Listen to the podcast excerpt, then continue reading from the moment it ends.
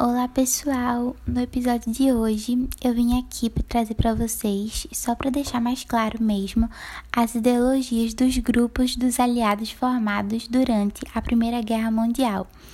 É um episódio curtinho, mas eu acho que é um episódio importante só para esclarecer tudo. Começando com a Tríplice Entente, que foi formada em 1907 justamente pelos principais rivais da Alemanha nas disputas por mercado e áreas coloniais.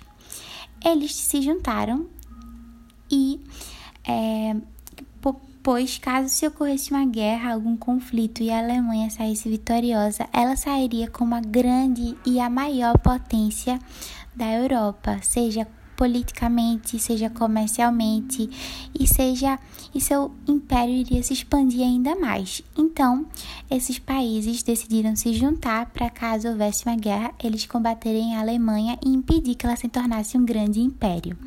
Inicialmente, a Tríplice Entente era formada pela França, Inglaterra e pela Rússia. E a Rússia tinha como aliada a Sérvia. Depois entrou para o grupo da Tríplice Entente a Itália, que mudou de lado, que antes fazia parte da Tríplice Aliança, mas mudou de lado para a Tríplice Entente, e os Estados Unidos, que entrou para o lado da Tríplice Entente também.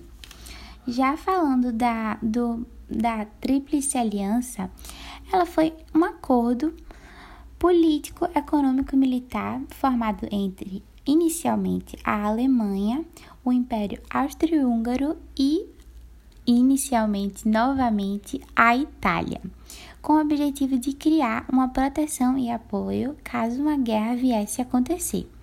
Lembrando que ela surgiu em 1882 e também que a Itália mudou de lado para a Tríplice Entente, como já foi mencionado. Então, foi isso.